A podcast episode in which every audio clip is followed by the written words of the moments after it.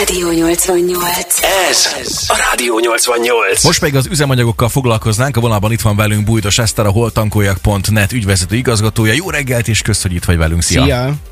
Jó reggelt, sziasztok! Na hát kezdjük talán azzal, hogy múlt héten ugye már volt némi emelkedés a benzin és a gázolaj esetében is, és talán most így januárban már mindenki kezdte megszokni azt, hogy akkor itt el kell felejteni azt, hogy forgalmi engedéllyel, meg hatósági jár, meg nem tudom, de mi indokolhatta ezt a múlt heti benzinár emelkedést? A nemzetközi viszonyok nem igazán indokolták azt, hogy itthon ilyen mértékben emelkedjen a benzin, illetve a gázolajára, hát inkább a gázolajára, vagy a benzinára volt ö, ö, nagyobb mértékben megemelve. A január 1 emelésnek az egyik oka az az MSZK díjnak a, az emelkedése volt, de azt láttuk, hogy az olajára nem emelkedett olyan mértékben, hogy ennek hatására kellett volna a benzinárát emelni. Itt azért, amikor változnak az üzemanyagárak, azt nagy mértékben befolyásolja az is, hogy a magyarországi kínálati oldalon hogyan alakulnak a dolgok. Itt elsősorban a morra gondolok, nem tudom, hogy a százhalombatai finomító az most már működhet-e teljesen. Az első héten azért azt láttuk, hogy a kutak még mindig korlátozva kaptak üzemanyagot, ami aztán most arra már megváltozott, és korlátlanul akár 100%-os igények kielégítésével dolgozik most már a MOL is. De azt látjuk, hogy akár ezen a héten ez az emelkedő tendencia, ha rövid távon is, de megfordulhat, és arra számítunk, hogy szerdán egy jelentősebb üzemanyagárcsökkenés kerül majd bejelentésre ami leginkább annak köszönhető, hogy a forint nagyon sokat erősödött a dollárral szemben, 368 forinton állunk jelenleg, és a az olaj is csökkenőben van, 80 dollár alatt most már az egész elmúlt hetet tekintve, és még ma is. Hogyha esetleg ilyen középtávon szeretnénk az ügyet vizsgálni, akkor esetleg fennállhat annak a kockázata, hogy a, a benzin ára átlagban Magyarországon 700 forint környékére húzódik? Nagyon nehéz megmondani, mert az olajkitermelő országok hoztak egy olyan döntést évvégén, hogy csökkentett mennyiséggel fognak olajat bocsájtani a piacra. Ennek következtében azért arra számíthatunk, hogy inkább emelkedő üzemanyagárak jönnek majd a következő időszakban, de ha most rövid távon nézzük a dolgot, akkor ez az olajáresés pedig azzal indokolt, hogy Nigériában például új olajlelőhelyek megnyílásával nőtt a kínálati oldal, Kínában a COVID szabályok eltörlésével nagyon komolyan megemelkedtek a halálozási számok, emiatt a kereslet sem olyan ütemben dübörög felfelé, tehát ilyen pro-kontra adatokkal mocorog az olajár le föl 5-10 dollár, de hosszabb távon azért inkább arra számítsunk, hogy inkább emelkedik, mint csökken, és elképzelhető, hogy ez hozhat egy olyan időszakot, amikor 700 forint körül jár szintre emelkedik a benzin is.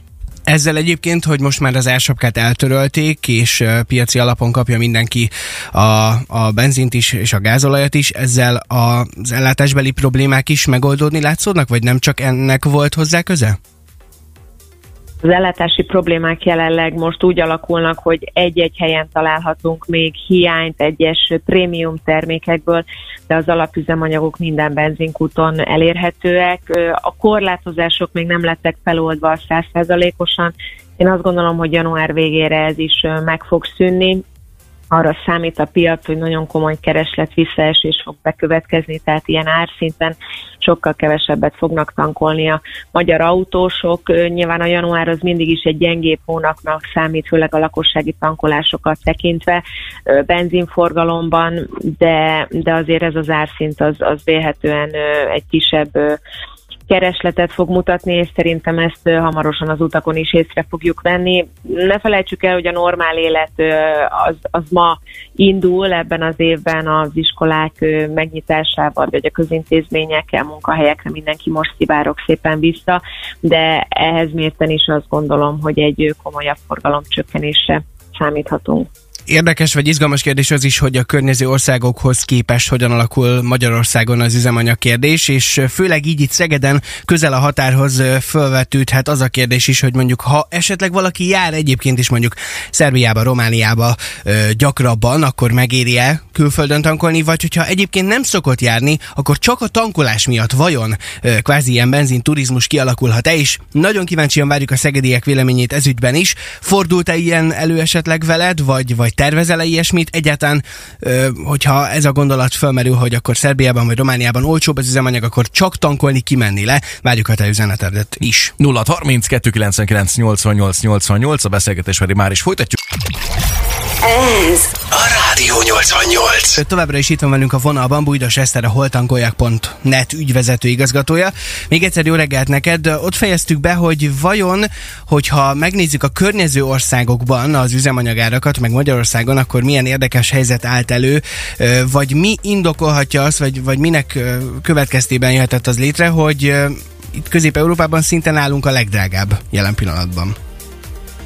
Ez így van, és ez az árkülönbség, ez most már másfél hónapja is érzékelhető volt, tehát a piaci árak már a hatósági árak mellett is éltek nálunk, és elmondhattuk azt, hogy például Szlovénia, Horvátország esetében egy elég komoly árkülönbség, akár 70-90 forinttal alacsonyabb árakat is tapasztalhattunk, és az, hogy átjárnak a déli határvidékről Horvátországba, tankolni, az mindennapos dolognak számít abban a régióban, de akár Romániát nézem, de akár most éppen Ausztriát vagy Szlovákiát, mindenhol érdemes a határ mentén akár külföldre átmenni tankolni, mert nem csak 5-10-20 forintos ár előnyt tapasztalunk szomszédainknál, hanem ez az árkülönbség lehet akár 50-70 forintos is.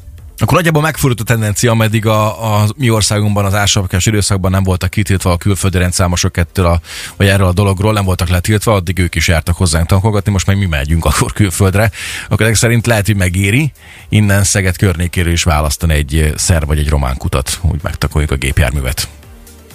Hát érdemes megnézni a távolságot, meg ha valakinek esetleg még plusz dolga is van a tankolás mellett, akkor én azt gondolom, hogy persze, de senkit nem buzdítok erre, hát mindenki a saját pénztárcája gazdája, de az tény, hogy a szomszédos országokban most sokkal kedvezőbb árakon tudunk tankolni. Nyilván az egyértelmű, hogy innen Szegedből is mondjuk, ha csak nézzük a nem tudom, szabadkai piacot, hogy mennyien szoktak átjárni, esetleg ott vásárolni, akkor ilyen szempontból, hogyha össze van kötve egy, egy ilyen magáncélú utazással a dolog, akkor, akkor lehet, hogy jobban megéri, hogyha, hogyha a túloldalon tankolunk. Nyilván gondolom a horvát helyzet az meg most annyival még egyszerűbb lett, hogy ugye csatlakoztak a Schengen övezethez, és ezáltal a határon is talán egy picivel ö, gyorsabban jut át az ember, de akkor ez ezek szerint nagyjából mindenhol a, az ország minden részén ö, gyakori helyzet, hogyha valaki ennyire közel van a határhoz, akkor, akkor inkább átmegy és a külföldi kutakat választja.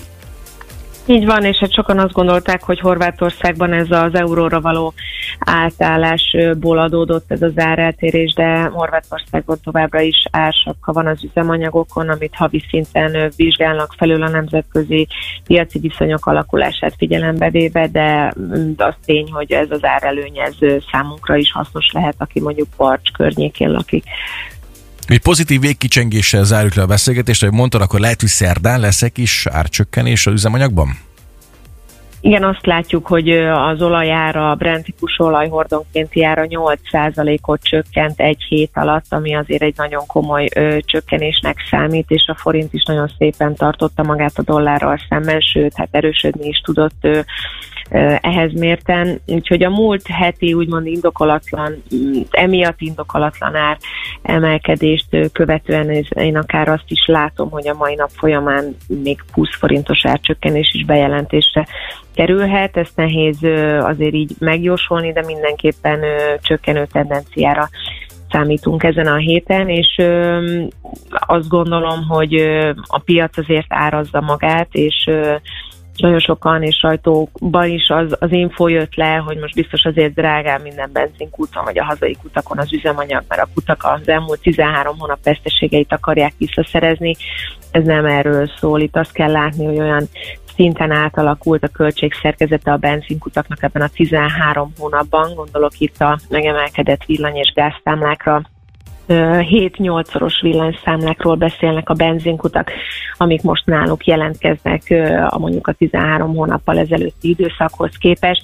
Nyilván emelkedett a szakmai minimálbér is, és újabbnál újabb fizetendő tételek jelennek meg a benzinkutaknál, ilyen az egyik, ez az úgynevezett energia megtakarítási kötelezettség, aminek az első fizetési határideje most március végén lesz, és itt is milliós tételekre kell gondolni, éves szinten függően attól, hogy mekkora mennyiséget értékesít üzemanyagból egy benzinkút, nem felejtsük el a különadót, vagy Robin Hood adót, vagy az extra profit adót, ami szintén a tavalyi évben került bevezetésre, tehát olyan mértékű a, a költségszerkezet emelkedés, amit óhatatlanul nem tud másból kifizetni a benzinkút, csak a üzemanyagon az, a, a bejövő ár és tömegből, amit az üzemanyag értékesítésből tud realizálni, de mivel csökkenő volumenre számítanak a kutak, tehát hogy kevesebbet fognak ilyen árszinten eladni, sajnos ez azt jelenti, hogy kisebb liter mellett nagyobb ár és tömegre van szükség. Tehát leginkább ez áll a hátterébe annak, hogy emelkedtek, és egy kicsit nálunk most magasabbak az üzemanyagárak, és nem arról, hogy most minden veszteséget szeretnének a kutak visszaszerezni, amit 13 hónap alatt nem tettek meg. Világos. Nagyon szépen köszönjük. Bújdos Esztert hallottuk, a holtankoljak.net ügyvezetőjét, és további jó munkát, szép napot neked. Köszönjük az információkat. Köszönjük szépen. Szia, szia. Köszönöm, sziasztok, viszont hallásra. Ez a, a Rádió 88.